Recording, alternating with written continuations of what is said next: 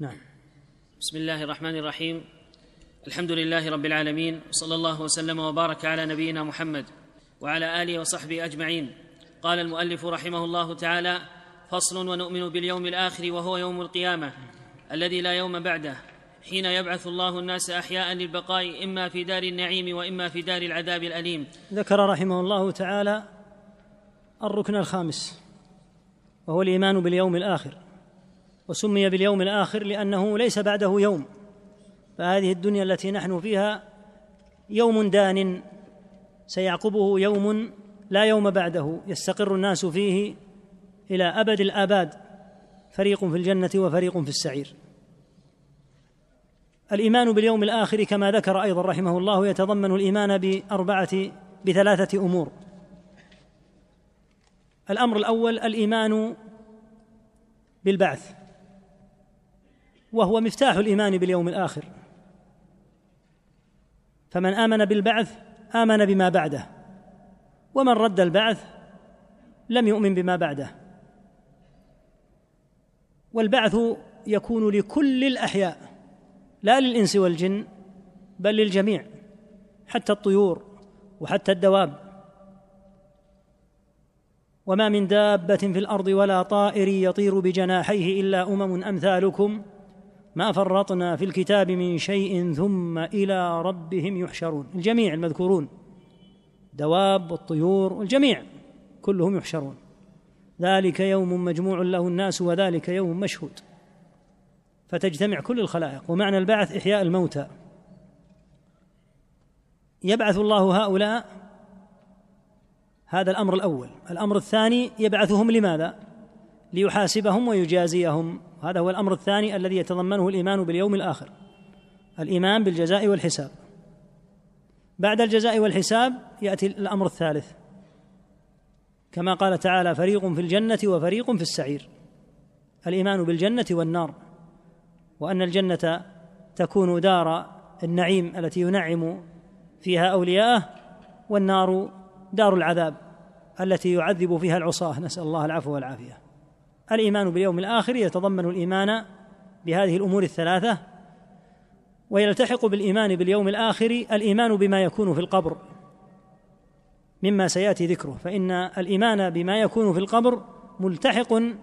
بالايمان باليوم الاخر لان القبر وان كان الناس يدفنون في هذه الدنيا الا ان للقبر احكاما اذ هو اول منازل الاخره وهو البرزخ كما سياتي الذي بين الدنيا وبين الآخرة نعم فنؤمن بالبعث وهو إحياء الله تعالى الموتى حين ينفخ إسرافيل في الصور النفخة الثانية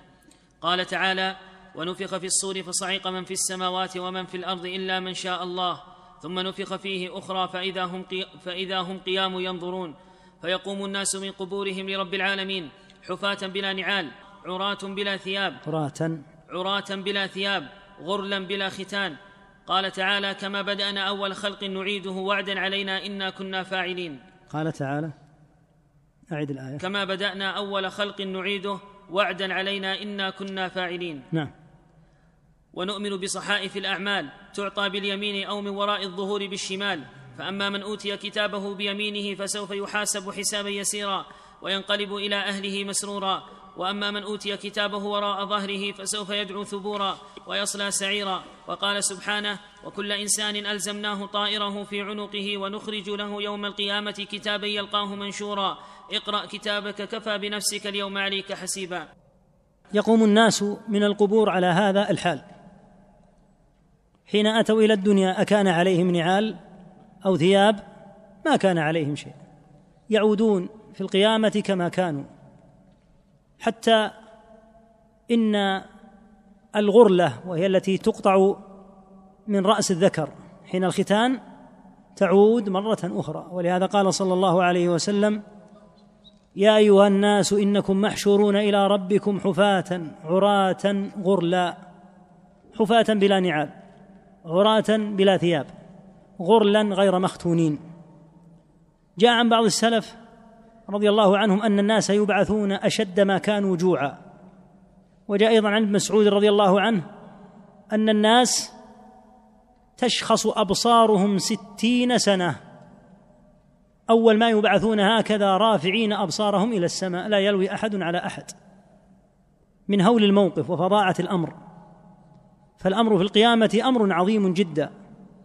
وفي ذلك الموقف العظيم تتبدى أمور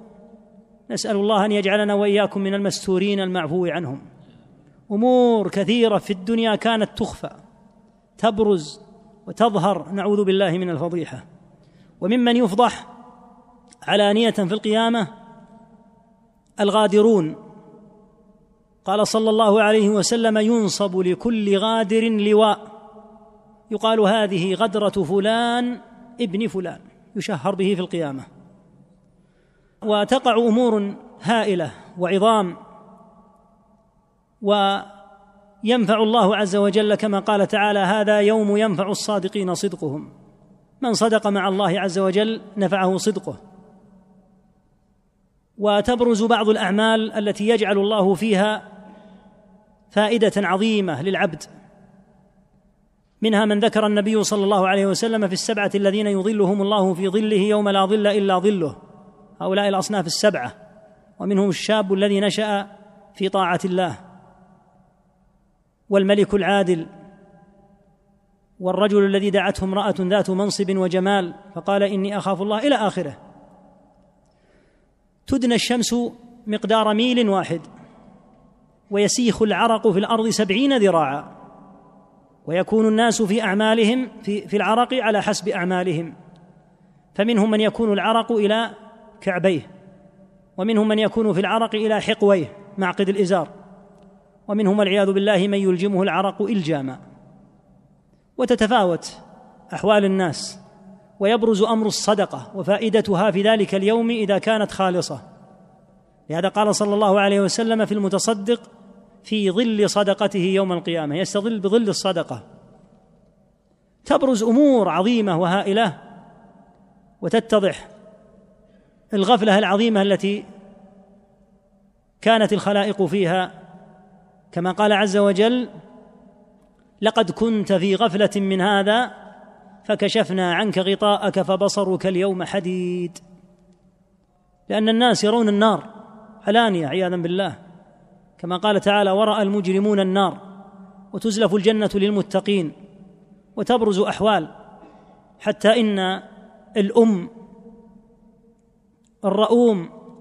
تقول لابنها حسنه واحده فلا يعطيها وان تدعو مثقله الى حملها لا يحمل منه شيء ولو كان ذا قربى حتى ان الابن يفرح ان يكون له على ابيه الحسنه ياخذها من ابيه كل احد يقول نفسي نفسي يريد العافيه والسلامه وهذا الامر العظيم ينبغي على الدعاه الى الله وخطباء المساجد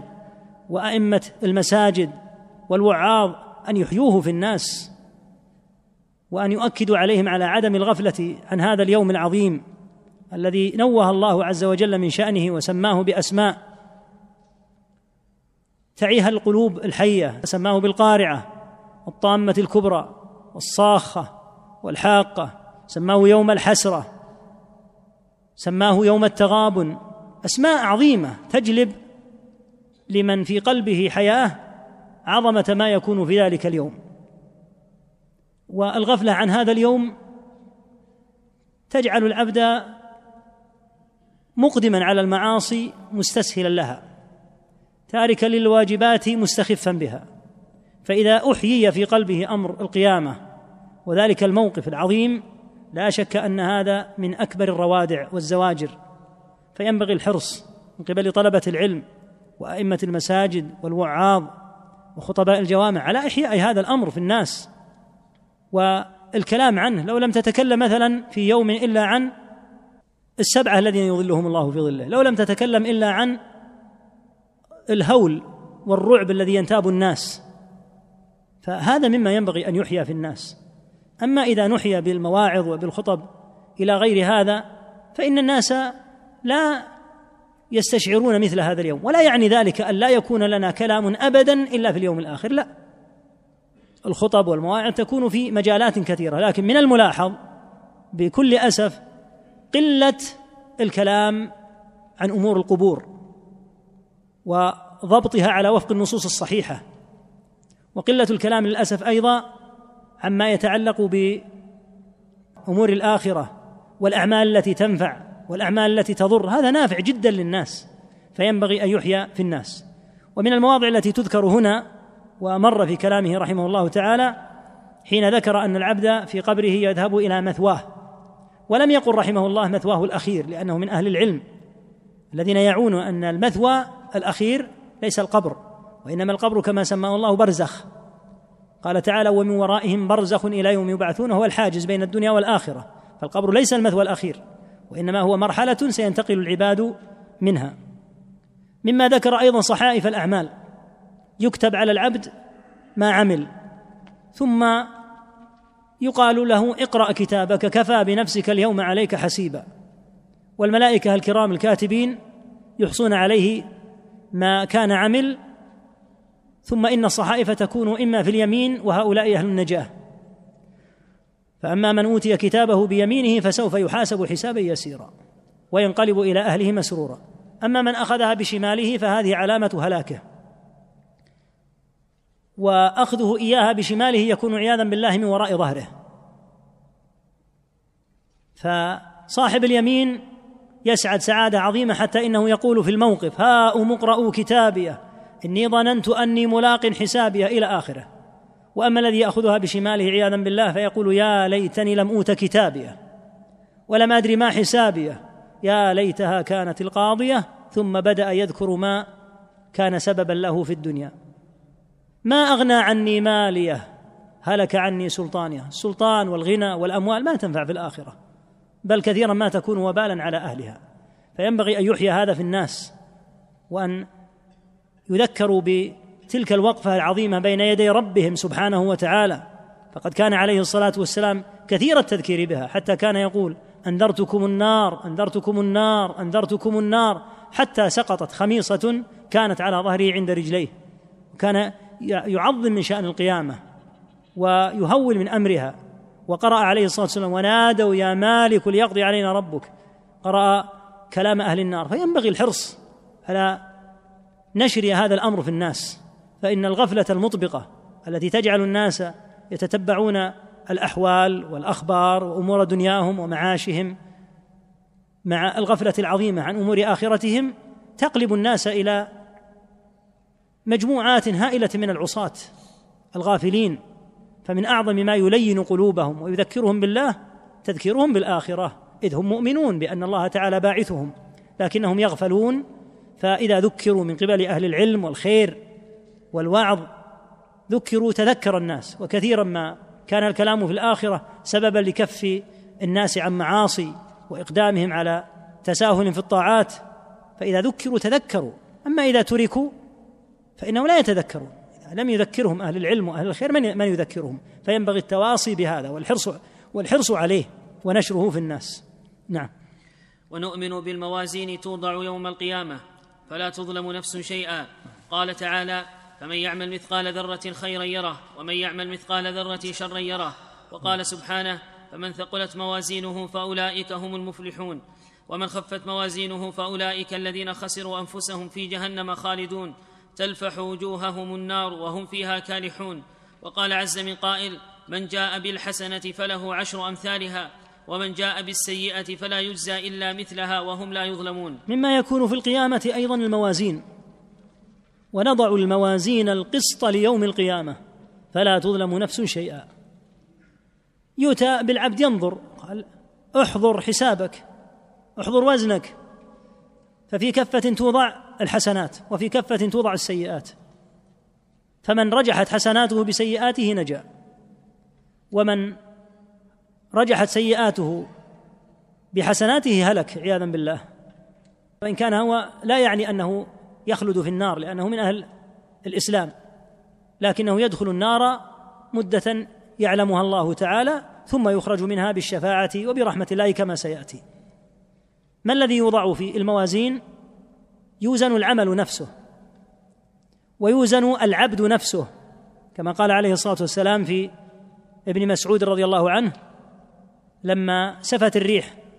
عن ساقيه فضحك الصحابة رضي الله عنهم من دقة ساقيه فقال عليه الصلاة والسلام إنها في الميزان لا أثقل من جبل أحد دل على أن العامل يوزن وأن العمل نفسه يوزن وعلى أن الصحائف التي تكتب أيضا توزن ولا منافاة فيتضح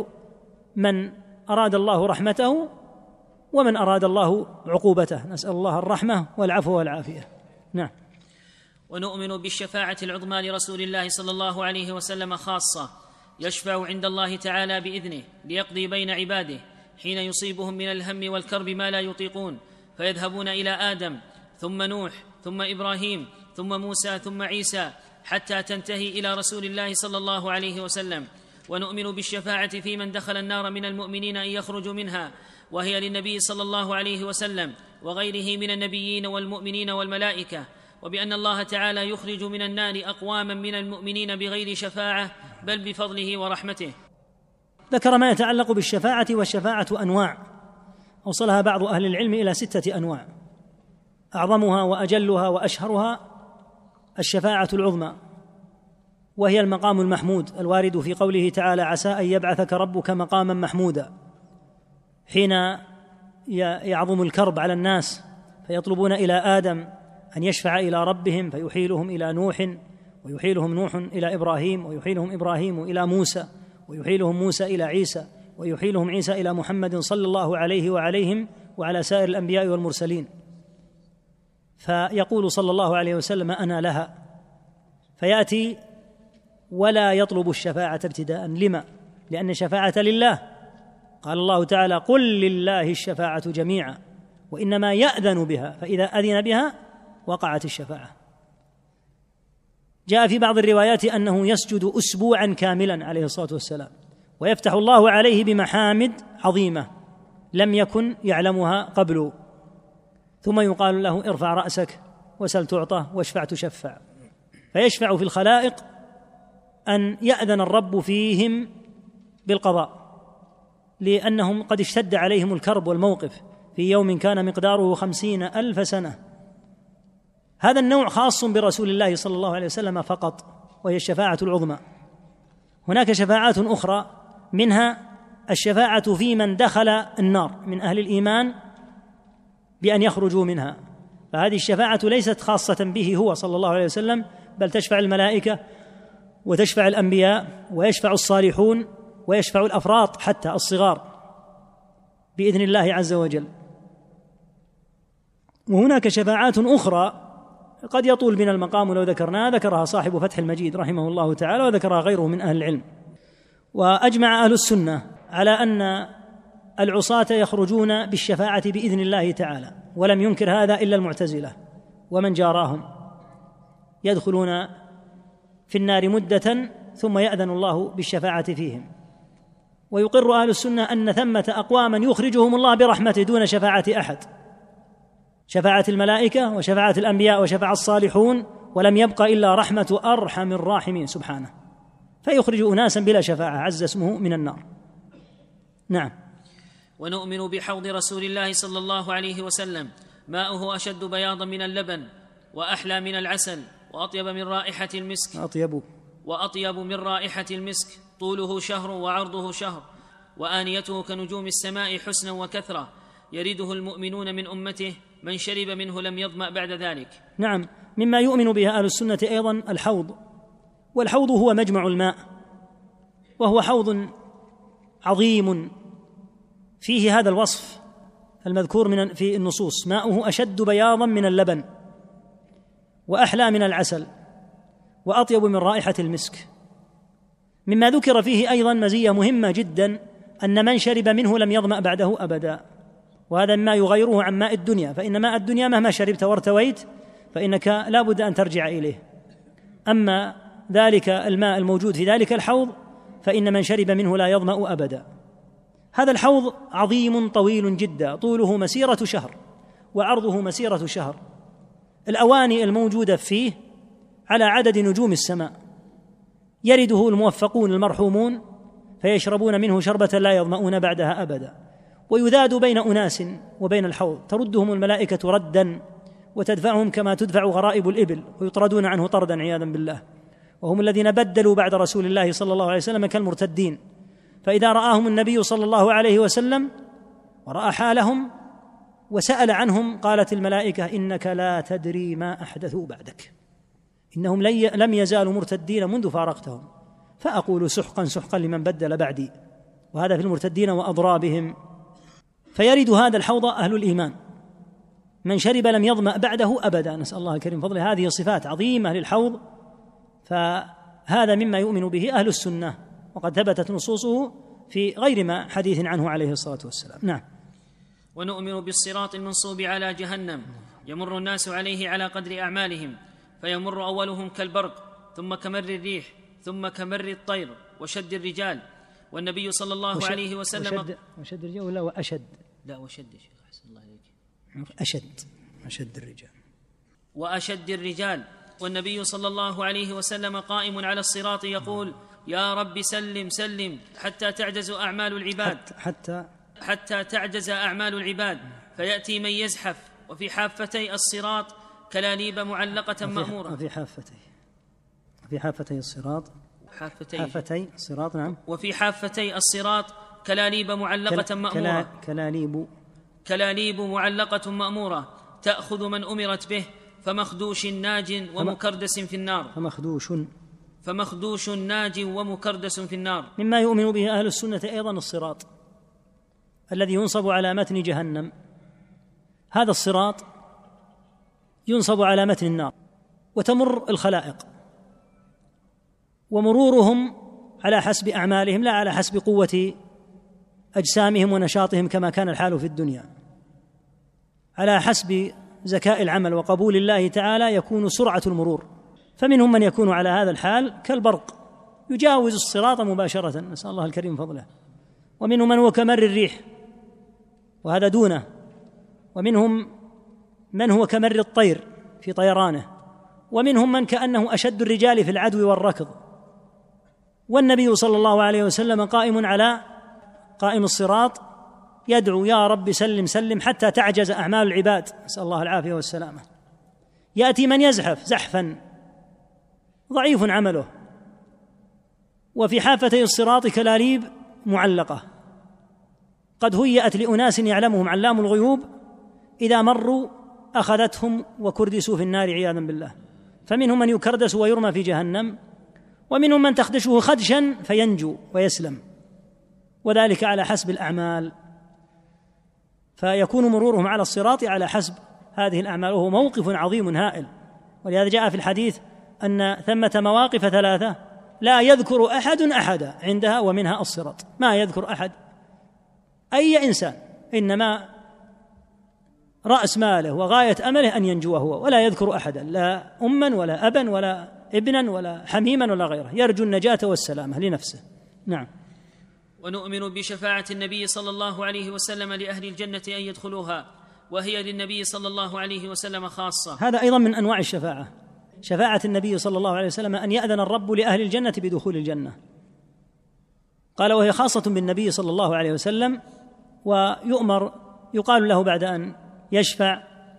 أدخل أمتك من الباب الأيمن من الجنة فتكون هذه الأمة نسأل الله الكريم فضله أول من يدخل مع أنها آخر الأمم ولهذا قال عليه الصلاة والسلام نحن السابقون الآخرون فنحن آخر الأمم لكننا نسبق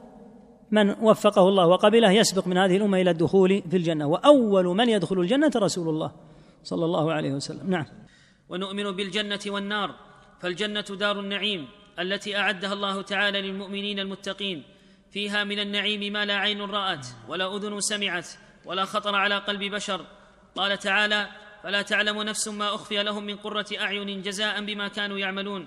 والنار دار العذاب التي اعدها الله تعالى للكافرين الظالمين فيها من العذاب والنكال ما لا يخطر على البال قال سبحانه انا اعتدنا للظالمين نارا احاط بهم سرادقها وان يستغيثوا يغاثوا بماء كالمهل يشوي الوجوه بئس الشراب وساءت مرتفقا هذا امر يعلمه كل مؤمن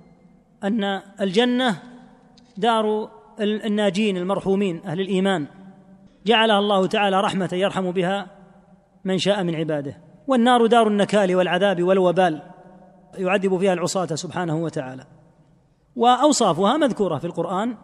وجليه في كثير من مواضع القران وذكرها الله هذا الذكر الكثير المتوالي لما في ذكر الجنه والنار من احياء القلوب نعم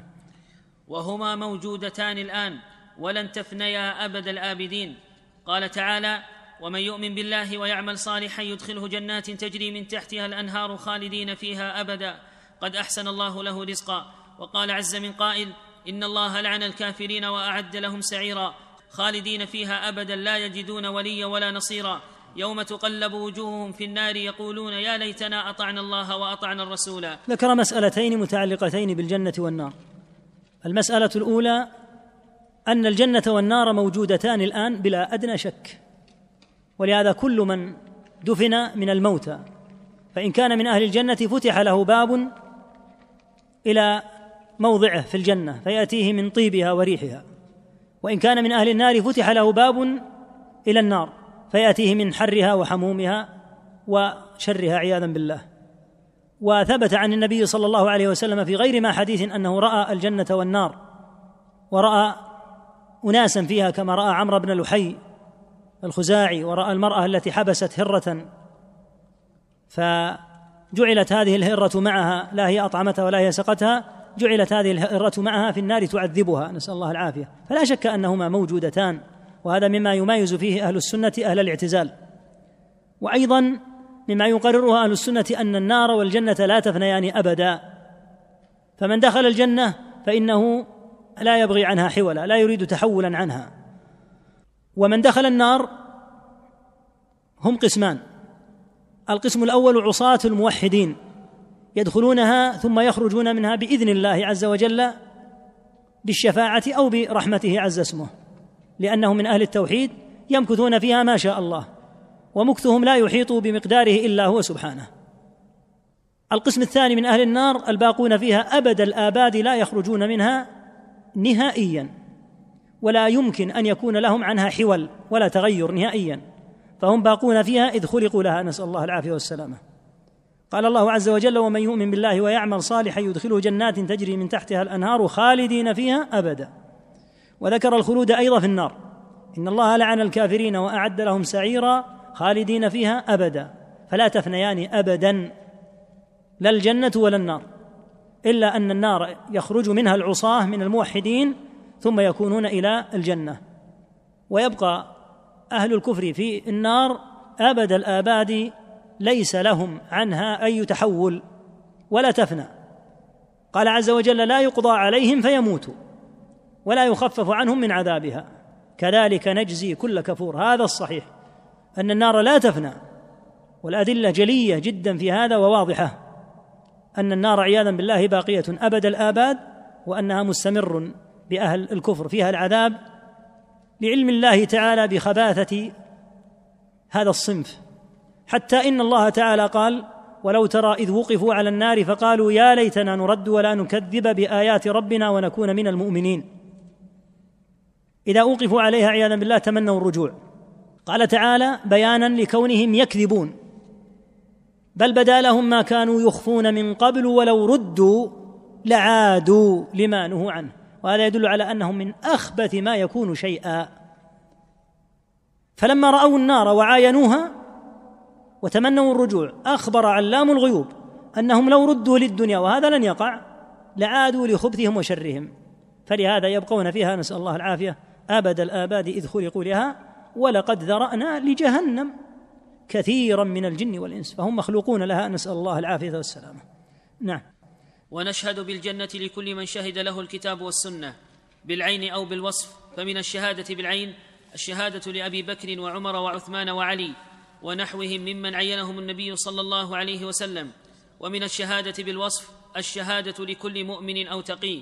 ونشهد بالنار لكل من شهد له الكتاب والسنة بالعين أو بالوصف فمن الشهادة بالعين الشهادة لأبي لهب وعمرو بن لحي الخزاعي وعمرو بن لحي وعمرو بن لحي الخزاعي ونحوهما ومن الشهادة بالوصف الشهادة لكل كافر أو مشرك شركا أكبر أو منافق نعم الجنة لا يعلم من يردها إلا الله وكذلك النار لكن من نصت النصوص نصا على أنه من أهل الجنة وعينته وحددته فإنا نعتقد أنه من أهل الجنة كالخلفاء الراشدين وبقية العشرة وعدد ممن شهد لهم فنقول أبو بكر من أهل الجنة قطعا عمر عثمان علي بقية العشرة وهكذا من عين بأنه من أهل الجنة ومن شهد لهم بالنار ممن عينوا وحددوا نشهد لهم بأعيانهم فنشهد أن أبا لهب من أهل النار لأن الله شهد له بعينه يبقى الشهادة بالوصف نقول إجمالا وعموما من مات على الايمان فهو من اهل الجنه ولا نحدد فاذا مات اليوم مسلم حتى لو كان خيرا صالحا فلا نقول فلان بن فلان هذا من اهل الجنه ولكن نقول اجمالا من مات على الاسلام فهو من اهل الجنه اجمالا دون ان نحدد وهكذا الشهاده بالوصف ايضا من مات من اهل الكفر على كفره فهو من اهل النار وعلى هذا تكون الشهاده اما بالعين على شخص منصوص عليه واما بالوصف سواء الشهاده له بالجنه او الشهاده له بالنار فلو سمعت مثلا وقوع زلزله في بلد من بلاد الكفر وانه قتل فيهم عشره عشرون مئه هل تشهد لهم بانهم من اهل النار هؤلاء ربك اعلم بهم قد يكون فيهم من لم تبلغه الدعوه قد يكون فيهم من اسلم سرا فلا تقول قتل اليوم كذا وكذا في بلد كذا من بلاد الكفر فهم في النار لا تدري لأن منهم من قد يسلم سرا لكن تجزم جزما أن من مات على غير الإسلام فإنه يكون من أهل النار هذا الفرق بين الشهادة بالعين والشهادة بالوصف وإلا لو رأيت ما فعل أبو سفيان ما فعل خالد بن الوليد وما فعل رضي الله عنه وأرضاه صفوان وعكرمة وفلان وفلان ما فعلوا في أحد لقلت هؤلاء من أهل النار لفظاعة ما فعلوا لكن علام الغيوب الذي يعلم أنهم سيسلمون لما لعنهم النبي صلى الله عليه وسلم ودعا عليهم في الصلاة أنزل الذي يعلم الغيب سبحانه وهو عالم الغيب ليس لك من الأمر شيء أو يتوب عليهم أو يعذبهم الأمر إليه تعالى وبالفعل آمنوا فكانوا من أهل الإسلام فلهذا قد يفعل أحد الكفر أحد أهل الكفر أفاعيل عظيمة جدا في حرب الدين لكن قد يهديه الله عز وجل في اخر امره ويموت على الاسلام ويظهر اسلامه وينقلب راسا على عقب فيكون خنجرا على الكفر واهله تلك السنين التي عمل فيها باهل الاسلام ما عمل قد يستعجل بعض الناس يقول هذا من الكو... هذا من اهل النار لا تستعجل لانه لا يجزم بانه من اهل النار لانه قد يسلم وان فعل ما فعل يمكن ان يهدي الله عز وجل قلبه فالحاصل أن ثمة فرقا بين الشهادة بالعين الشخص المحدد والشهادة بالوصف وهذا يؤكد لك على أمر مهم للغاية الآن وكثير للأسف في وسائل الإعلام الجزم بأن من قتلوا شهداء هذا خطأ عظيم فاش في الناس من قتل شهيد من قال لك إن إنه شهيد أتدري ما معنى القول بأن فلانا شهيد تساوي تماما أنه من أهل الجنة ولهذا قال البخاري في صحيحه باب لا يقال فلان شهيد ما تعين تقول فلان شهيد ما تحدده لأنك لا تدري على أي حال مات ولا بنيته لكن ترجو لمن قتل في سبيل الله ترجو له الجنة أما أن تقول إنه فلان فلا ولهذا قال عمر رضي الله عنه إنكم تقولون فلان شهيد فلان شهيد ولعله أوقر راحلته يعني لعله غل من الغلول غل من الغنائم فأوقر راحلته وقد ثبت عن النبي صلى الله عليه وسلم أن الصحابة رضي الله عنهم كانوا عنده فقالوا هنيئا لفلان الشهادة هنيئا لفلان الشهادة والنبي صلى الله عليه وسلم يسمع ولم يقل شيئا حتى قالوا في أحد مواليه هنيئا لفلان الشهادة أحد موالي النبي صلى الله عليه وسلم فقال النبي صلى الله عليه وسلم كلا والذي نفسي بيده إن الشملة التي غلها لتشتعل عليه في قبره من يعلم مثل هذه الأمور إلا علام الغيوب لكن من قتل في سبيل الله تحت راية اسلاميه سليمه فهذا يرجى له نرجو له رجاء اما ان نحدده بانه شهيد فهذا خطا والاعلام تسبب في نشر هذا نشرا صار يعطي شيكات بكل سهوله قتل كذا من الشهداء من قال انهم شهداء حتى ان بعض من لا يستحي يقول في وسائل الاعلام توفي المرحوم فلان ويكون من النصارى فهذه من الجراه على الله عز وجل وعلى دينه الواجب أن يتريث في أمر الشهادة هذا فإن من مات على الإسلام رجونا له رجاء ولهذا قال أهل العلم نرجو للمحسنين ونخاف على المسيئين حتى المحسن نرجو له رجاء لو مات على سنة وعلى علم وعلى خير وعلى بذل وعلى نفقات نرجو له رجاء ولا نجزم له بالجنة إذ الجنة لا يجزم بها إلا لشخص إلا كما قلنا إذا دل نص عليه أما من سواه فإنا نرجو له رجاء وهكذا العصاة العصاة من المسلمين نخاف عليهم خوفا لكن أيمكن أن يعفو الله عنهم إي والله يمكن ما يدريك يمكن أن يغفر الله لهذا العاصي لهذا لما أراد بعض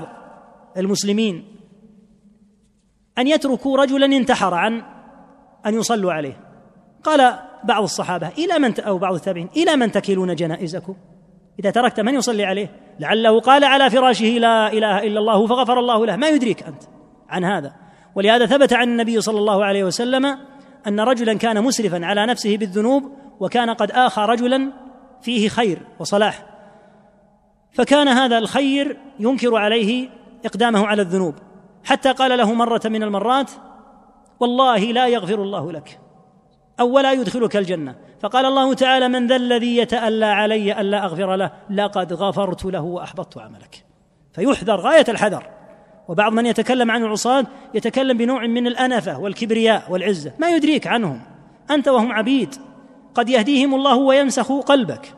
فنتحدث عن هؤلاء العصاة تحدث الراحم المشفق لهم المؤكد لهم على التوبة المنكر عليهم الذي لا يجاملهم ولا يداهنهم لكن اذا اقتربنا من امر الجنه والنار والمغفره والعذاب هذا الى الله وحده لا شريك له فيحذر غايه الحذر ويتفطن في امر الشهاده والجزم بان فلانا شهيد وقتل الشهيد هذا ينبغي الكف عنه تماما لان هذا من الخلل البين كما هو منصوص الشيخ رحمه الله تعالى لانك اذا قلت ان فلانا شهيد فانها تعادل قولك انه من اهل الجنه نعم ونؤمن بفتنه القبر وهي سؤال الميت في قبره عن ربه ودينه ونبيه في قوله تعالى يثبت الله الذين امنوا بالقول الثابت في الحياه الدنيا وفي الاخره فيقول المؤمن ربي الله ودين الاسلام ونبي محمد واما الكافر والمنافق فيقول لا ادري سمعت الناس يقولون شيئا فقلته ونؤمن بنعيم القبر للمؤمنين الذين تتوفاهم الملائكه طيبين يقولون سلام عليكم ادخلوا الجنه بما كنتم تعملون ونؤمن بعذاب القبر للظالمين, للظالمين الكافرين ولو ترى إذ الظالمون في غمرات الموت والملائكة باسطوا أيديهم أخرجوا أنفسكم اليوم تجزون عذاب الهون بما كنتم تقولون على الله غير بما كنتم تقولون على الله غير الحق وكنتم عن آياته تستكبرون والأحاديث في هذا كثيرة معلومة فعلى المؤمن أن يؤمن بكل ما جاء به الكتاب والسنة من هذه الأمور الغيبية وأن لا يعارضها بما يشاهد في الدنيا فان امور الاخره لا تقاس بامور الدنيا لظهور الفرق الكبير بينهما والله المستعان ذكر في هذا الموضع الايمان باليوم الاخر ما يتعلق بالقبر لان ما يكون في القبر ملتحق باليوم الاخر كما قال عليه الصلاه والسلام القبر اول منزله من منازل الاخره فهو اول منازل فمن نجا منه فما بعده ايسر ومن لم ينجو منه فما بعده شر منه نسال الله العافيه الذي يكون في القبر الفتنه والتي معناها السؤال وهذه لكل احد للمؤمنين ولغيرهم الفتنه معناها سؤال الميت تحديدا عن ثلاثه امور عن ربه وعن دينه وعن نبيه صلى الله عليه وسلم هذا المراد بالفتنه بعد ان يوفق المؤمن للجواب ينعم نسال الله الكريم فضله الضال والمرتاب المنافق والمرتاب هذا لا يوفق للجواب إذا سئل قال ها ها لا أدري سمعت الناس يقولون قولا فقلته فيبدأ عذابه عياذا بالله المؤمن في القبر يقول ربي أقم الساعة لأنه رأى النجاة والهالك المرتاب يقول ربي لا تقيم الساعة مع أنه يعذب لأنه يعلم أن ما في الساعة أشد مما ورده في القبر فالكلام فيما يتعلق بالقبر تابع وملتحق بأمر الإيمان باليوم الآخر فيكون في القبر الفتنه التي معناها السؤال ويكون فيها نعيم المؤمنين نعيما لا يحاط به لانك لو دفنت اثنين احدهما كافر والاخر مسلم وكشفت عن قبورهما فانك لا ترى نعيما ولا ترى عذابا لان امور الاخره لا تقاس اصلا بامور الدنيا ولهذا قال صلى الله عليه وسلم لولا الا تدافنوا لدعوت الله ان يسمعكم من عذاب القبر الذي اسمع لهول الامور وفظاعه الحال في القبر فالحاصل أن القبور لا لا يحاط بها ولو أحيط بما في القبور ما بقي على وجه الأرض أحد إلا أسلم لو اتضح أن من مات من أهل الكفر يعذب وأن من مات من أهل الإسلام ينعم أسلم الناس كلهم والله تعالى أمر الناس وارسل الرسل وانزل الكتب حتى يطيعوا، اما اذا جاءت هذه الامور الجليه البينه فان الجميع يؤمن ولهذا اذا خرجت الشمس من مغربها امن الناس كلهم،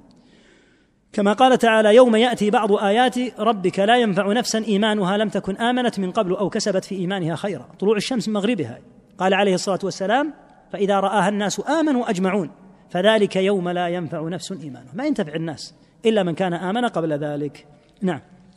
قال رحمه الله فصل ونؤمن بالقدر خيره وشره وهو تقدير الله تعالى للكائنات حسب ما سبق به علمه واقتضته حكمته هذا الركن الاخير وهو الايمان بالقدر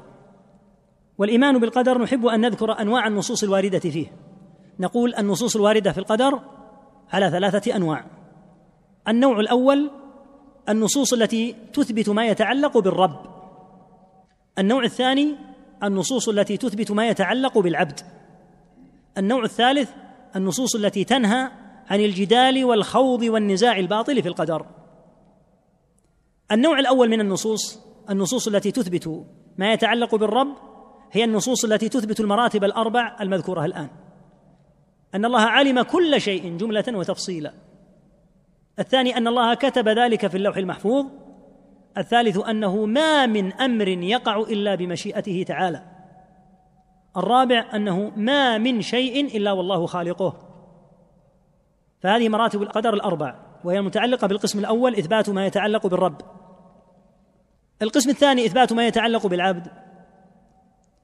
لا يعني إيمانك بالقدر على ما ذكرنا أنك خلو المسؤولية فلا تؤمر ولا تنهى لأن الله جعل لك مشيئة وقدرة وحاسبك سبحانه بناء عليهما ولهذا إذا زالت القدرة لم يحاسب العبد لكن ما دام أن للعبد مشيئة وقدرة يزاول بها الأعمال فإنه يحاسب فليس في إيمانك بالقسم الأول حجة لترك الطاعات وفعل المعاصي القسم الثالث عدد من النصوص نهت عن الجدال والنزاع الباطل في القدر ومنها قوله عليه الصلاة والسلام أخر النزاع لشرار أمتي أخر النزاع في القدر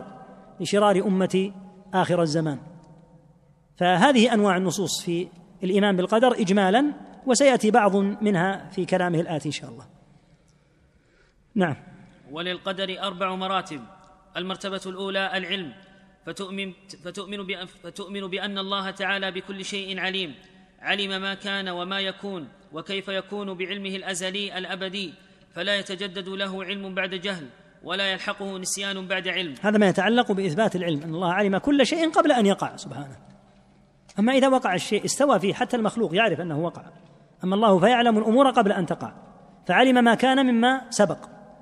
ويعلم ما سيكون في المستقبل بل ويعلم سبحانه ما لم يكن لو انه كان كيف يكون حتى الذي لا يكون يعلم سبحانه لو انه وقع وكان كيف يكون فعلمه سبحانه وتعالى علم شامل عام كما تقدم في قوله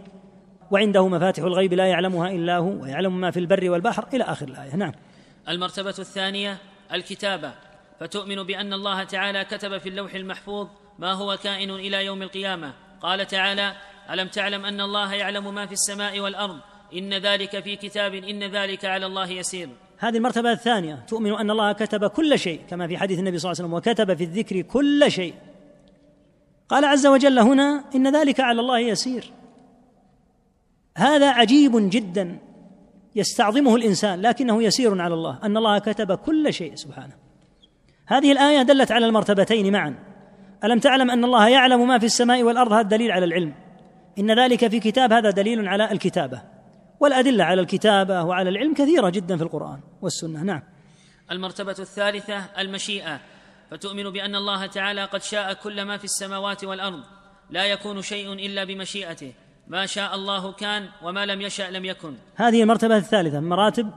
من مراتب الإيمان بالقدر المتعلقة بالرب أنه ما من أمر يقع إلا بمشيئة الله كما فصلنا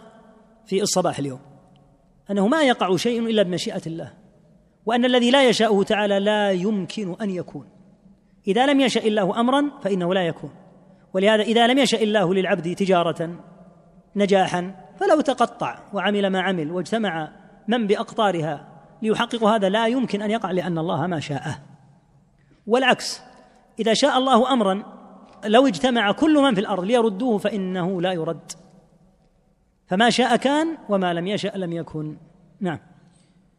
المرتبة الرابعة الخلق فتؤمن بأن الله تعالى خالق كل شيء وهو على كل شيء وكيل له مقاليد السماوات والأرض نعم لا شك أن الله تعالى خلق كل شيء كما قال سبحانه وتعالى وخلق كل شيء فقدره تقديرا كل هذه الموجودات في السماوات وفي الارض كلها مخلوقه فانت مخلوق واعمالك مخلوقه وحركاتك قد خلقها الله تعالى وجميع ما في السماوات وما في الارض كما قال تعالى هل من خالق غير الله لا خالق الا هو سبحانه فاذا امنت بهذه الامور الاربعه اتممت الايمان بما يتعلق بالرب الايمان بعلمه وكتابته ومشيئته وخلقه نعم وهذه المراتب الاربع شاملة لما يكون شاملة وهذه المراتب الأربع شاملة لما يكون من الله تعالى نفسه نفسه شاملة لما يكون من الله تعالى نفسه يعني من أفعاله فإنه يكون قد شاءها هو سبحانه نعم ولما يكون من العباد نعم فإن أفعال العباد قد شاءها نعم فكل ما يقوم به العباد من أقوال أو أفعال أو تروك فهي معلومة لله تعالى مكتوبة عنده مكتوبة مكتوبة عنده والله تعالى قد شاءها وخلقها نعم جميع ما يتعلق بالعباد أيضا فإن الله تعالى قد علم ما هم عاملون وقد كتب أعمالهم وقد شاءها وقد خلقهم وخلق أعمالهم والله خلقكم وما تعملون نعم قال تعالى لمن شاء منكم أن يستقيم وما تشاءون إلا أن يشاء الله رب العالمين وقال سبحانه ولو شاء الله ما اقتتلوا ولكن الله يفعل ما يريد وقال عز من قائل ولو شاء الله ما فعلوه فذرهم وما يفترون وقال سبحانه والله خلقكم وما تعملون ولكننا مع ذلك نؤمن بان الله تعالى جعل للعبد اختيارا وقدره بهما يكون الفعل هذا القسم الثاني من النصوص إثبات ما يتعلق بالعبد أن الله تعالى جعل لك مشيئة وجعل لك قدرة بهما تزاول أعمالك فلا يعني إيمانك بما تقدم فيما يتعلق بالرب أن تسقط عن نفسك المسؤولية نعم والدليل على أن فعل العبد باختياره وقدرته أمور الأول قوله تعالى فأتوا حرثكم أن شئتم وقوله ولو أرادوا الخروج لأعدوا له عدة فأثبت للعبد إتيانا بمشيئته وإعدادا بإرادته نعم قال تعالى دالا على أن أفعال العباد باختيارهم لأن العبد أفعاله نوعان أفعال اختيارية يختارها كما جئنا اليوم إلى المسجد قد اخترنا أن نأتي وحددنا هذا اليوم فشئنا بعد أن شاء الله شئنا أن نأتي وليس ثمة خناجر في الظهور دفعتنا دفعا فللعبد مشيئة يدركها ويحس بها أنه شاء ولهذا لو شاء ما حضر فللعبد مشيئة ونسب الله إليه المشيئة في مثل قوله فأتوا حرثكم أن شئتم فله مشيئة وهكذا قال تعالى ولو أرادوا الخروج عن الجهاد لأعدوا له عدة ولكن كره الله بعاثهم أثبت لهم إرادة فالحاصل أن للعبد مشيئة وقدرة يزاول بهما الأفعال والدليل على هذا هذه الآيات التي نسبت إليه المشيئة والإرادة نعم الثاني توجيه الامر والنهي الى العبد ولو لم يكن له اختيار وقدره لكان توجيه ذلك اليه من التكليف بما لا يطاق وهو امر تاباه حكمه الله تعالى ورحمته وخبره الصادق في قوله لا يكلف الله نفسا الا وسعها كون العبد يؤمر هذا من الادله على ان له مشيئه وقدره اما لو كان لا قدره عنده ولا مشيئه لما كان مامورا ولا منهيا لكنه امر لان له مشيئه في ان ينفذ الامر وقدره في ان ينفذه ونهي لان له مشيئه في ان يكف وله قدره في ان لا يمارس ما نهي عنه والا لو كان لا قدره ولا مشيئه له لما امره الله عز وجل ولهذا انما امره تعالى لان له مشيئه وقدره بهما يؤاخذ نعم الثالث مدح المحسن على احسانه وذم المسيء على اساءته واثابه كل منهما بما يستحق ولولا ان الفعل يقع باراده العبد واختياره لكان مدح المحسن عبثا لكان لكان مدح المحسن عبثا وعقوبة المسيء ظلما والله تعالى منزه عن العبث والظلم مدح الله المحسنين وأثنى عليهم وأخبر أنه يحبهم وما ذاك إلا لأنهم يفعلون بمشيئتهم وقدرتهم بعد توفيقه تعالى وذم المسيئين وتوعدهم سبحانه وتعالى وأخبر بنكالهم لأن لهم مشيئة وقدرة وإلا لو كانوا لا مشيئة لهم ولا قدرة لما مدح المحسن على إحسانه ولما ذم المسيء على إساءته فمدح المحسن دليل على أن له مشيئة وقدرة وذم المسيء دليل على أن له مشيئة وقدرة نعم الرابع أن الله تعالى أرسل الرسل قال تعالى رسلا مبشرين ومنذرين لئلا يكون للناس على الله حجة بعد الرسل وكان الله عزيزا حكيما ولولا أن فعل العبد يقع بإرادته واختياره ما بطلت حجته بإرسال الرسل الله تعالى قطع المعذرة بأن أرسل الرسل وقال تعالى رسلا مبشرين ومنذرين لئلا يكون للناس على الله حجه فالله قطع عذر العبد فلو كان العبد لا مشيئه له لقال يا ربي ارسلت الرسل او لم ترسلهم انا لا مشيئه لي اصلا فكون الله يرسل الرسل ليقطع العذر هذا دال على ان الذين ارسلت لهم الرسل عندهم مشيئه والا لما كان لارسال الرسل معنى ولهذا الفقره هذه تقرا هكذا ان الله تعالى ارسل الرسل مبشرين مباشره تقرا يعني ان الرسل حين ارسلت ارسلت مبشرة منذرة ما السبب لئلا يكون للناس على الله حجة فلولا أن للعبد فعلا يزاوله بإرادته واختياره لما أبطلت الرسل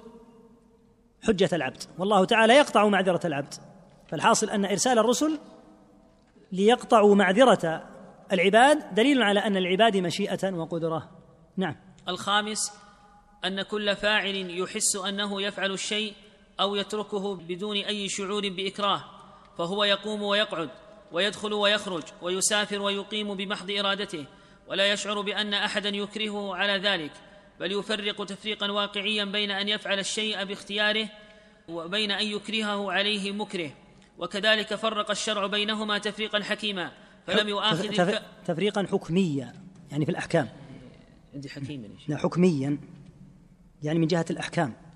نعم وكذلك فرق الشرع بينهما تفريقا حكميا فلم يؤاخذ الفاعل بما فعله مكرها عليه فيما يتعلق بحق الله تعالى نعم كل فاعل يحس كما قلنا انه يفعل الشيء مختارا فتجد هذا الرجل الذي اتى الى المسجد يشعر من نفسه بانه اتى واختار الدخول الى المسجد وصلى يمر اخر بجانب المسجد ويتجاوز المسجد ويترك الصلاه مختارا وهذا امر يحسه كل احد من نفسه وأنه لا يلجأ إلجاء يدفع دفعا حتى يدخل المسجد هذا لا يحس أحد به ولهذا وإن كانت مشيئة العبد بعد مشيئة الله إلا أن لهذه المشيئة معنى فالحاصل أن كل فاعل يحس أنه يفعل الشيء أو يتركه بدون أي شعور بإكراه يعني وإلجاء وذكر أمثلة مثل الدخول والقعود والخروج والقيام والسفر بمحض إرادته يقول هذا كل أحد كل أحد يحسه ولهذا فرق الشرع في الأحكام تفريقا حكميا فالفاعل مختارا هذا يؤاخذ والمكره لا يؤاخذ فلو ان احدا اكره اكراها على ان ينطق بالكفر بالقوه ولو لم يفعل لقتل فانه لو نطق بالكفر لا يؤاخذ لأنه كما قال تعالى إلا من أكره وقلبه مطمئن بالإيمان بهذا الشرط أن يطمئن قلبه بالإيمان لكن لو نطق مختارا لقيل الآن نطقت بالكفر مختارا غير ملجأ فأنت به كافر ففرق الشرع في الأحكام بين المكره وغير المكره نعم قال رحمه الله ونرى أن لا حجة للعاصي على معصيته بقدر الله تعالى لأن العاصي يقدم على المعصية باختيار يقدم لأن العاصي يقدم على المعصية باختياره من غير أن يعلم أن الله تعالى قدرها عليه إذ لا يعلم أحد قدر الله تعالى إلا قدر الله إذ لا يعلم أحد قدر الله تعالى إلا بعد وقوع مقدوره قال تعالى وما تدري نفس ماذا تكسب غدا فكيف يصح الاحتجاج بحجه لا يعلمها المحتج لا يعلمها المحتج بها حين اقدامه على ما اعتذر بها عنه وقد ابطل الله تعالى هذه الحجه بقوله سيقول الذين اشركوا لو شاء الله ما اشركنا ولا اباؤنا ولا حرمنا من شيء كذلك كذب الذين من قبلهم حتى ذاقوا باسنا قل هل عندكم من علم فتخرجوه لنا ان تتبعون الا الظن وان انتم الا تخرصون هذا الموضع فيه بيان ان العاصي ليس له ان يحتج على معصيته بالقدر فيقتل الناس ويقطع عليهم الطريق ثم يقول قدره الله عز وجل عليه هو كاذب في هذا بلا شك لا يرتاب في انه كاذب لانه لا يعلم هل الله قدره قبل ان يفعله او لا فكيف يحتج بحجه وهو لا يعلم يقول غدا الجمعه لا اصلي لان الله كاتب الا اصلي الجمعه من قال انك لن تصلي اطلعت الغيب رايت اللوح المحفوظ علمت انك لست في الذين يصلون من قال انك تعلم ذلك لكن من طريقه العصاه أن يحتجوا بالقدر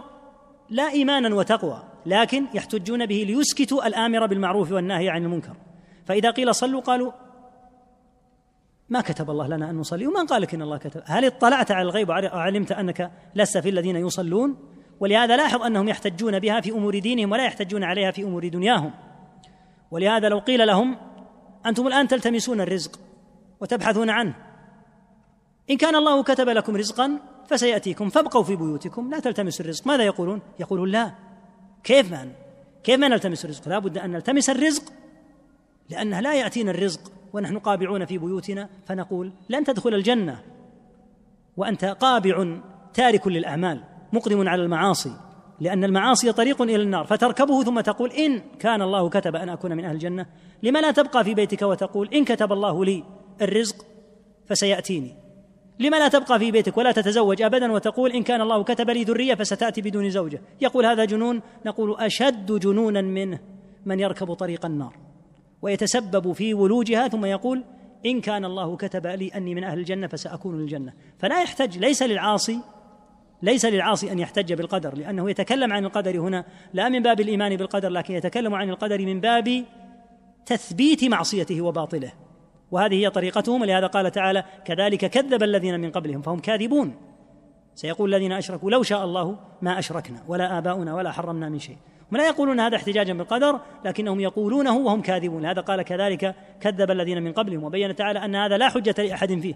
لهذا قال تعالى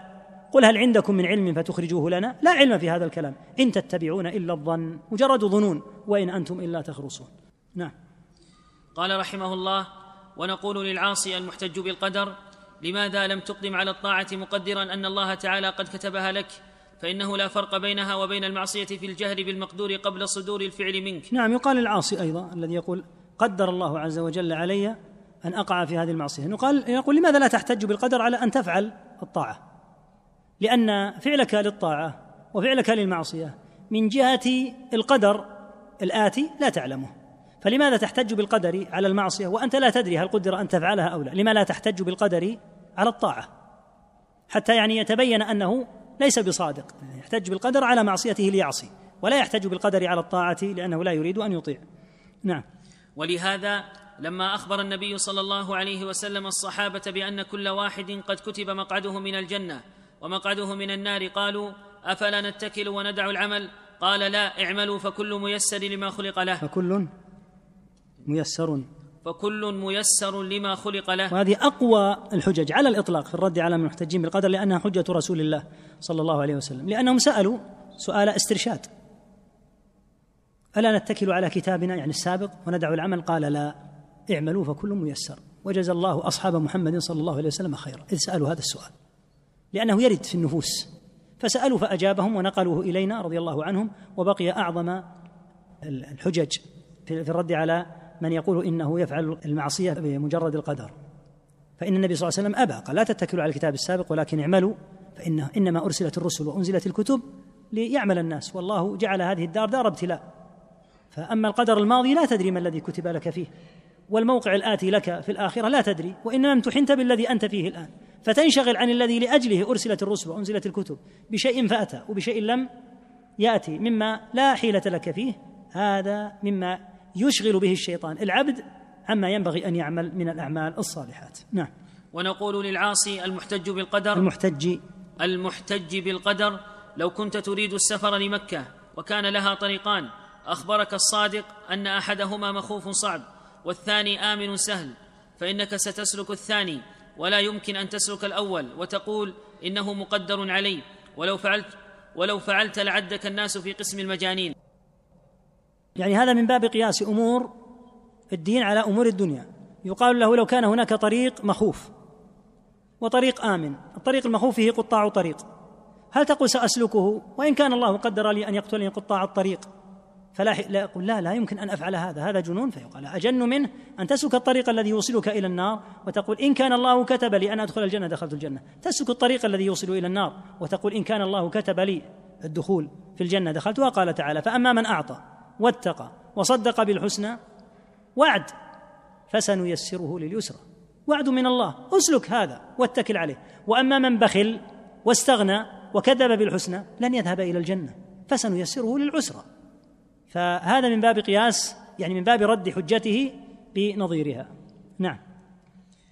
ونقول له ايضا لو عرض عليك وظيفتان احداهما ذات مرتب اكثر فانك سوف تعمل فيها دون الناقصه فكيف تختار لنفسك في عمل الآخرة ما هو الأدنى ثم تحتج بالقدر نعم ونقول له أيضا نراك إذا أصبت بمرض جسمي طرقت باب كل طبيب لعلاجك وصبرت على ما ينالك من ألم عملية الجراحة وعلى مرارة الدواء فلماذا لا تفعل مثل ذلك في مرض قلبك بالمعاصي كل هذا من باب التوضيح السابق يقول لماذا لا تطبق هذا في أمور دنياك في أمر الرزق في أمر العلاج فتقول إن كان الله كتب علي فسيأتيني الرزق فسأشفى دون أن أعالج يقول لا لا يصلح لابد أن أذهب وألتمس السبب فيقال الجنة لبلوغها سبب بعد رحمة الله والنار لبلوغها سبب فتجنب سبيل سبب النار واسلك سبيل وسبب الجنة نعم ونؤمن بأن الشر لا ينسب إلى الله تعالى لكمال رحمته وحكمته قال النبي صلى الله عليه وسلم والشر ليس إليك رواه مسلم فنفس قضاء الله تعالى ليس فيه شر أبدا لأنه صادر عن رحمة وحكمة وإنما يكون الشر في مقتضياته في مقضياته عندي مقتضيات لا شيل التاء في المقضيات لا في القضاء فرق بين القضاء والمقضي نعم وإنما يكون الشر في مقضياته لقول النبي صلى الله عليه وسلم في دعاء القنوت الذي علمه الحسن وقني شر ما قضيت فأضاف الشر إلى ما قضاه ومع هذا فإن الشر في المقضيات ليس شرا خالصا محضا بل هو شر في محله من وجه خير من وجه او شر في محله خير في محل اخر فالفساد في الارض من الجدب والمرض والفقر والخوف شر لكنه خير في محل اخر قال الله تعالى ظهر الفساد في البر والبحر بما كسبت ايدي الناس ليذيقهم بعض الذي عملوا لعلهم يرجعون وقطع يد السارق ورجم الزاني شر بالنسبه للسارق والزاني في قطع اليد في قطع يد السارق وازهاق النفس لكنه خير لهما من وجه اخر حيث يكون كفاره لهما فلا يجمع لهما بين عقوبتي الدنيا والاخره وهو ايضا خير في محل اخر حيث ان فيه حمايه الاموال والاعراض والانساب تقدم ان الله تعالى قد شاء كل شيء من خير او شر من حيث المشيئه كما في حديث جبريل وتؤمن بالقدر خيره وشره فهل ينسب الشر الى الله هذه مساله ينبغي ان تضبطها يا طالب العلم لان تحتاج الى شيء من الضبط من قدر الشر قدره الله بلا شك لأن الله يقدر كل شيء هل ينسب إليه؟ في الحديث يقول صلى الله عليه وسلم والشر ليس إليك حين يقدر الله سبحانه وتعالى هزيمة يوم أحد من الذي قدرها؟ الرب لكن هل تقدير الرب لهذه الهزيمة لحكمة أو هكذا دون حكم اعتباط حاشا لله بل لحكمة فمن حيث التقدير الله هو الذي قدر الهزيمة وهي مصيبة كما سماها الله وهي شر عظيم وقع بالمسلمين لكن الله انما شاءها لحكمه فمن هنا يقال الله قدر الشر من حيث انه سبحانه وتعالى شاءه اما نسبته اليه بان يقال ان الشر الى الله يقال لا اذن الشر من الله تقديرا قدره ولا يقال ان الشر اليه لانه يقال الشر اليه اذا كان شرا محضا لا حكمة فيه والله يتنزه عن هذا ذكر مثالا قطع يد السارق هي شر بالنسبة إلى اليد المقطوعة تألم وصار بلا يد فمن حيث حكم الله أليس خيرا بلى والله لأن السارق هذا حقه من حيث الموقع الذي وقع هنا شر نعم ولهذا يقول الشر في المقضيات وليس في القضاء المقضيات الأشياء المنفصلة التي تقع كالجدب والقحط يموت الناس وتهلك الدواب نقول هذا لا شك أنه قد قدره الله ما قدره أحد سواه لكن أقدره تعالى لحكمة أو بلا حكمة بل لحكمة ولهذا ذكر الآية التي ذكرنا في سورة الروم ظهر الفساد في البر والبحر بما كسبت أيدي الناس يعني بسبب فعلهم ليذيقهم بعض الذي عملوا تأتي الحكمة الآن لعلهم يرجعون فيقدر الله امورا صعبه وشديده لحكمه وهي ان يرجع الناس ويعودوا الى ربهم كما فصلنا في اول آه، هذا الكتاب اذا فعليك ان تضبط هذا الامر من حيث ان الله تعالى هو الذي يقدر يقدر كل شيء من خير او شر وتؤمن بالقدر خيره وشره لكن هل قدر الشر للحكمه او اعتباطا حاشا لله والحكيم يضع الامور في مواضعها ولهذا يغلب المسلمون ويهزمون مع ان هذا شر لكن لكونهم عصوا الله وعوقبوا حتى يرجعوا الى ربهم فمن هنا يقال ان الشر ليس اليه يعني ان ما انزله حق ولو كان هزيمه ولو كان جدبا لان المحل يستحقه لكن من حيث الوقوع الذي وقع الهزيمه شر من حيث اليد التي قطعت القطع شر وان كان كما قال يكون فيه خير من جهه اخرى فالجدب اذا حل ووقع رجع الناس الى الله واستغاثوا وتابوا السارق إذا قطعت يده كان ذلك كفارة له وأن يؤخذ في الدنيا خير له من أن يؤخذ في الآخرة هذا مجمل ما قال بقية الكتاب لعله يقرأ إجمالا الآن لأنه عبارة عن الثمرات نقول فيها إجمالا إن الإيمان بهذه الأركان الستة ليس مجرد شيء قلبي بل لا بد أن ينبعث على العبد في قوله وفي فعله لأن الإيمان عند أهل السنة قول واعتقاد وعمل متلازم فلا شك أن لهذه الأركان العظام آثارا عظيمة على العبد يقرأها الأخ الآن نجملها حتى لا نؤخر الأخوة نعم قال رحمه الله فصل هذه العقيدة السامية المتضمنة لهذه الأصول العظيمة تثمر لمعتقدها ثمرات جليلة كثيرة ثمرات ثمرات جليلة كثيرة جليلة كثيرة جليلة كثيرة نعم فالإيمان بالله تعالى وأسمائه وصفاته يثمر للعبد يثمر للعبد محبة محبة الله وتعظيمه محبة الله وتعظيمه الموجبين للقيام بأمره واجتناب نهيه والقيام بأمر الله تعالى واجتناب نهيه يحصل بهما كمال السعادة في الدنيا والآخرة للفرد والمجتمع قال تعالى من عمل صالحا من ذكر أو أنثى وهو مؤمن فلنحيينه حياة طيبة ولنجزينهم أجرهم بأحسن ما كانوا يعملون الله أكبر أثر الإيمان انظر إلى الصحابة حين كانوا كفارا وبعد أن صاروا مؤمنين انظر الأثر نقلهم نقلة كاملة قبل أن يسلموا كانوا من شياطين الإنس لا خير فيهم ثم بعد أن أسلموا ماذا صاروا صاروا أفضل الناس بعد الأنبياء هذا بسبب الإيمان وأنه يثمر الثمرة الصالحة في القول وفي الفعل وفي الاعتقاد وفي ترك الباطل ولزوم الحق لا شك أن الإيمان بالله له الثمرات التي لا يمكن أن يحاط بها نعم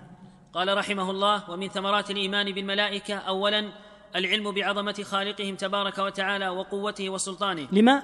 لأن خلقتهم عظيمة فالذي خلق هؤلاء العظام هو أعظم منهم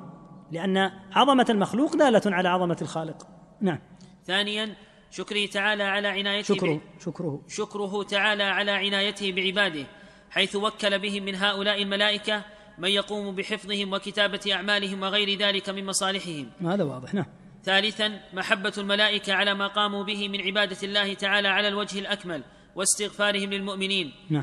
قال رحمه الله ومن ثمرات الايمان بالكتب اولا العلم برحمه الله تعالى وعنايته بخلقه حيث انزل لكل قوم كتابا يهديهم به ثانيا ظهور حكمه الله تعالى حيث شرع في هذه الكتب لكل امه ما يناسبها وكان ما يناسبها لكل امه ما يناسبها وكان خاتم هذه خاتم وكان خاتم هذه الكتب القران العظيم مناسبا لجميع الخلق في كل عصر ومكان الى يوم القيامه ثالثا شكر نعمه الله تعالى على ذلك نعم ثمرات الايمان بالكتب ما ذكره رحمه الله العلم ان الله رحيم سبحانه وتعالى لم يترك العباده هملا انزل كتبا وارسل رسلا ما تركهم ضائعين وايضا تظهر حكمه الله في هذه الاحكام الجليله العظيمه في هذه الكتب ثم الثمره الاخيره مثل الثمره في السابق أن تشكر الله تعالى على نعمته نعم قال رحمه الله ومن ثمرات الإيمان بالرسل أولا العلم برحمة الله تعالى وعنايته بخلقه حيث أرسل إليهم أولئك الرسل الكرام للهداية الرسل حيث أرسل إليهم أولئك الرسل الكرام للهداية والإرشاد ثانيا شكره تعالى على هذه النعمة الكبرى ثالثا محبة الرسل وتوقيرهم والثناء عليهم بما يليق بهم لأنهم رسل الله تعالى وخلاصة عبيده قاموا بعبادته وتبليغ رسالته والنصح لعباده والصبر على أذاهم كالسابق نعم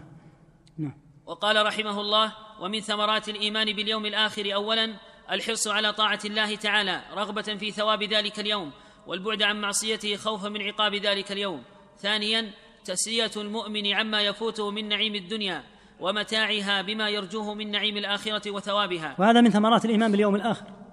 إذا كانت الأموال هي التي تمشي في الدنيا إذا أردت سلعة بذلت مالا وأخذت السلعة في الآخرة لا دينار ولا درهم الأعمال فيرغب المؤمن في الأعمال يحرص يا أخوة احرصوا حرصا تاما على قراءة القرآن القرآن كم حرف ثم كل حرف بعشر حسنات فإذا ختمت مثلا مرة في الشهر على حساب يعلمه الله تعالى نحو من مليون حسنة الله أكبر كيف أغفل قراءة القرآن إذا ما دام الحرف بعشر حسنات حتى قال لا أقول ألف لام ميم حرف ولكن ألف حرف ولام حرف وميم حرف تجارة عظيمة جدا تنفع في الآخرة تريد الملايين اقرأ القرآن فإذا ختمت القرآن فانظر كم عدد حروفه مضروبة في عشرة والحساب عنده تعالى لكن نقول على سبيل التقريب ملايين الحسنات من قراءة القرآن وهكذا قيام الليل كما قلنا يكون العبد نصيب من قيام الليل وهكذا الإحسان بالصدقات ونحوها لا يجري في الآخرة لا ريال ولا غيره أيضا غب عياذا بالله المعاصي المعاصي عاقبتها وخيمة يا إخوة ونحذر من معصية النظر بالأعين هذه عافانا الله وإياكم فإنها بالذات بعد وجود الأجهزة الحديثة كثر دخول الناس فيها وصار الواحد لا يكترث أن ينظر يطلع في امرأة من الشرق أو من الغرب يتفرج عليها سبحان الله العظيم إن السمع والبصر والفؤاد كل أولئك كان عنه مسؤولا أين تذهب من هذه الآية تقول أتابع الأخبار ولا تستطيع أن تتابع الأخبار حتى تعصي الله ألا تعلم أن غيرك يتابع الأخبار ويعرفها كاملة دون أن يطلع على ما حرم الله لن تتابع الأخبار إلا إذا نظرت في النساء أو سمعت الموسيقى تستطيع أن تعرف الأخبار دون هذا فكون إنسان في موضعه في البيت في قنوات أو من خلال الإنترنت أو غيره يتطلع يقول أنا أتابع الأخبار هذا من خطوات الشيطان تابع الأخبار ولا تعصي الله إن السمع والبصر والفؤاد كل أولئك كان عنه مسؤولا ومن الأمور المخيفة يا إخوة في الذنوب إذا توارد الناس كثيرا عليها فتوارد الناس واستسهالهم لها وعدهم هذه كما يقول بعض من لا يفهم قشور هذا يعظمها ويفخمها عند الله تعالى لأنه لا ينبغي أن نتساهل هذا التساهل المر بالمعاصي ولهذا قال في الثمرة الحرص على الطاعة لأن هي النقد الذي يجري في القيامة والخوف من المعصية لأن غبها على هذا الحال وكذلك المظالم مظالم العمال مظالم الزوجات لمن عنده أكثر من زوجة مظالم الموظفين بأن يحابي أحدا على حساب أحد مظالم الطلاب مظالم الجيران هذه مخيفة وعواقبها خطيرة جدا في الآخرة تخفف منها وإذا وقعت في شيء منها فتخلص منها كما قال عليه الصلاة والسلام قبل أن لا يكون دينار ولا درهم فيؤخذ من حسناتك ويعطى لمن ظلمت حتى إذا فنيت حسناتك أخذ من سيئاته فصبت عليك هذه من ثمرات الإيمان باليوم الآخر وهكذا تسلية المؤمن عما يفوته في الدنيا لنا آمال نريد كذا وكذا وكذا فتقع الأمور على عكس ما نريد لنا أمور لا نريد كذا ولا نريد كذا فيقع ما لا نريد نحن بحمد الله هناك دار نرجو فيها أكثر مما نرجو في الدنيا فلا تتقطع القلوب حسرة ولهذا قال تسلية المؤمن عما يفوته في الدنيا فكونه يفوتك شيء يهلك لك قريب تتلف لك تجاره يضيع لك شيء تمرض تصاب بمصيبه الحمد لله احتسبها عند الله تعالى لان ذلك الايمان باليوم الاخر مما من ثمراته ان يسليك عما وقع لك في الدنيا من الكوارث والنكبات نعم قال رحمه الله ومن ثمرات الايمان بالقدر اولا الاعتماد على الله تعالى عند فعل الاسباب لان السبب والمسبب كلاهما مسبب لأن السبب والمسبب كلاهما بقضاء الله وقدره نعم ثانيا راحة النفس طمأنينة القلب لأنه متى علم أن ذلك بقضاء الله تعالى وأن المكروه كائن لا محالة ارتاحت النفس واطمأن القلب ورضي بقضاء الرب فلا أحد أطيب عيشا وأربح نفسا وأريح نفسا بالياء فلا أحد أطيب عيشا فلا أحد أطيب فلا أحد أطيب عيشا وأريح نفسا واقوى طمانينه ممن امن بالقدر نعم. ثالثا طرد الاعجاب بالنفس عند حصول المراد لان حصول ذلك نعمه من الله بما نعمة, لان حصول ذلك نعمه من الله بما قدره من اسباب الخير والنجاح فيشكر الله تعالى على ذلك ويدع الإعجاب ويدع, ويدع, ويدع الإعجاب في فيشكر الله تعالى على ذلك ويدع الإعجاب نعم. فيشكر نعم. الله تعالى على ذلك ويدع الإعجاب رابعا طرد القلق والضجر عند فوات المراد أو حصول المكروه لان ذلك بقضاء الله تعالى الذي له ملك السماوات والارض وهو كائن لا محاله فيصبر على ذلك ويحتسب الاجر والى هذا يشير الله تعالى بقوله ما اصاب من مصيبه في الارض ولا في انفسكم الا في كتاب من قبل ان نبراها ان ذلك على الله يسير لكي لا تاسوا على ما فاتكم ولا تفرحوا بما اتاكم والله لا يحب كل مختال فخور هذه من ثمراته من ضمن الثمرات يعني ينبغي ان يعلم ان هذه الثمرات امثله لا كل الثمرات أن تعتمد على الله عز وجل عند فعل الأسباب لا تجعل همتك في الأسباب بل تعتمد على الله تعالى لأن السبب بتقديره والنجاح بتقديره سبحانه وتعالى وهكذا راحة النفس يرتاح القلب حين يعلم أنه بقضاء الله كما قال علقمة في قوله تعالى ما أصاب من مصيبة إلا بإذن ما أصاب من مصيبة إلا بإذن الله ومن يؤمن بالله يهدي قلبه قال هو المؤمن تصيبه المصيبة فيعلم أنها من الله فيرضى ويسلم ما ينتحر أو يتقطع أو يتضجر شيء قدره الله تعالى عليك وأنت في دار امتحان فتصبر لقضاء الله وتنتظر عاقبة ما قدر في الآخرة حتى لا تجمع وقوع المصاب في الدنيا وفوات الأجر في الآخرة طرد الإعجاب بالنفس كون العبد يوفق في تجارة في دراسة في عمل يكون عنده ذكاء يكون عنده نباهة ما يعجب بنفسه لأن هذا من تقدير الله ومن توفيق الله ليمتحنه في هذا وهكذا ما يتعلق بطرد القلق نعم قال رحمه الله فنسأل الله تعالى أن يثبتنا على هذه العقيدة وأن يحقق لنا ثمراتها ويزيدنا من فضله وألا يزيغ قلوبنا بعد إذ هدانا وألا يزيغ وألا يزيغ قلوبنا بعد إذ هدانا وأن يهب لنا من رحمته إنه هو الوهاب والحمد لله رب العالمين وصلى الله وسلم على نبينا محمد وعلى آله وأصحابه والتابعين لهم بإحسان آمين ورحم الله الشيخ وأجزل له المثوبة ونصر السنة وأهلها ورفعها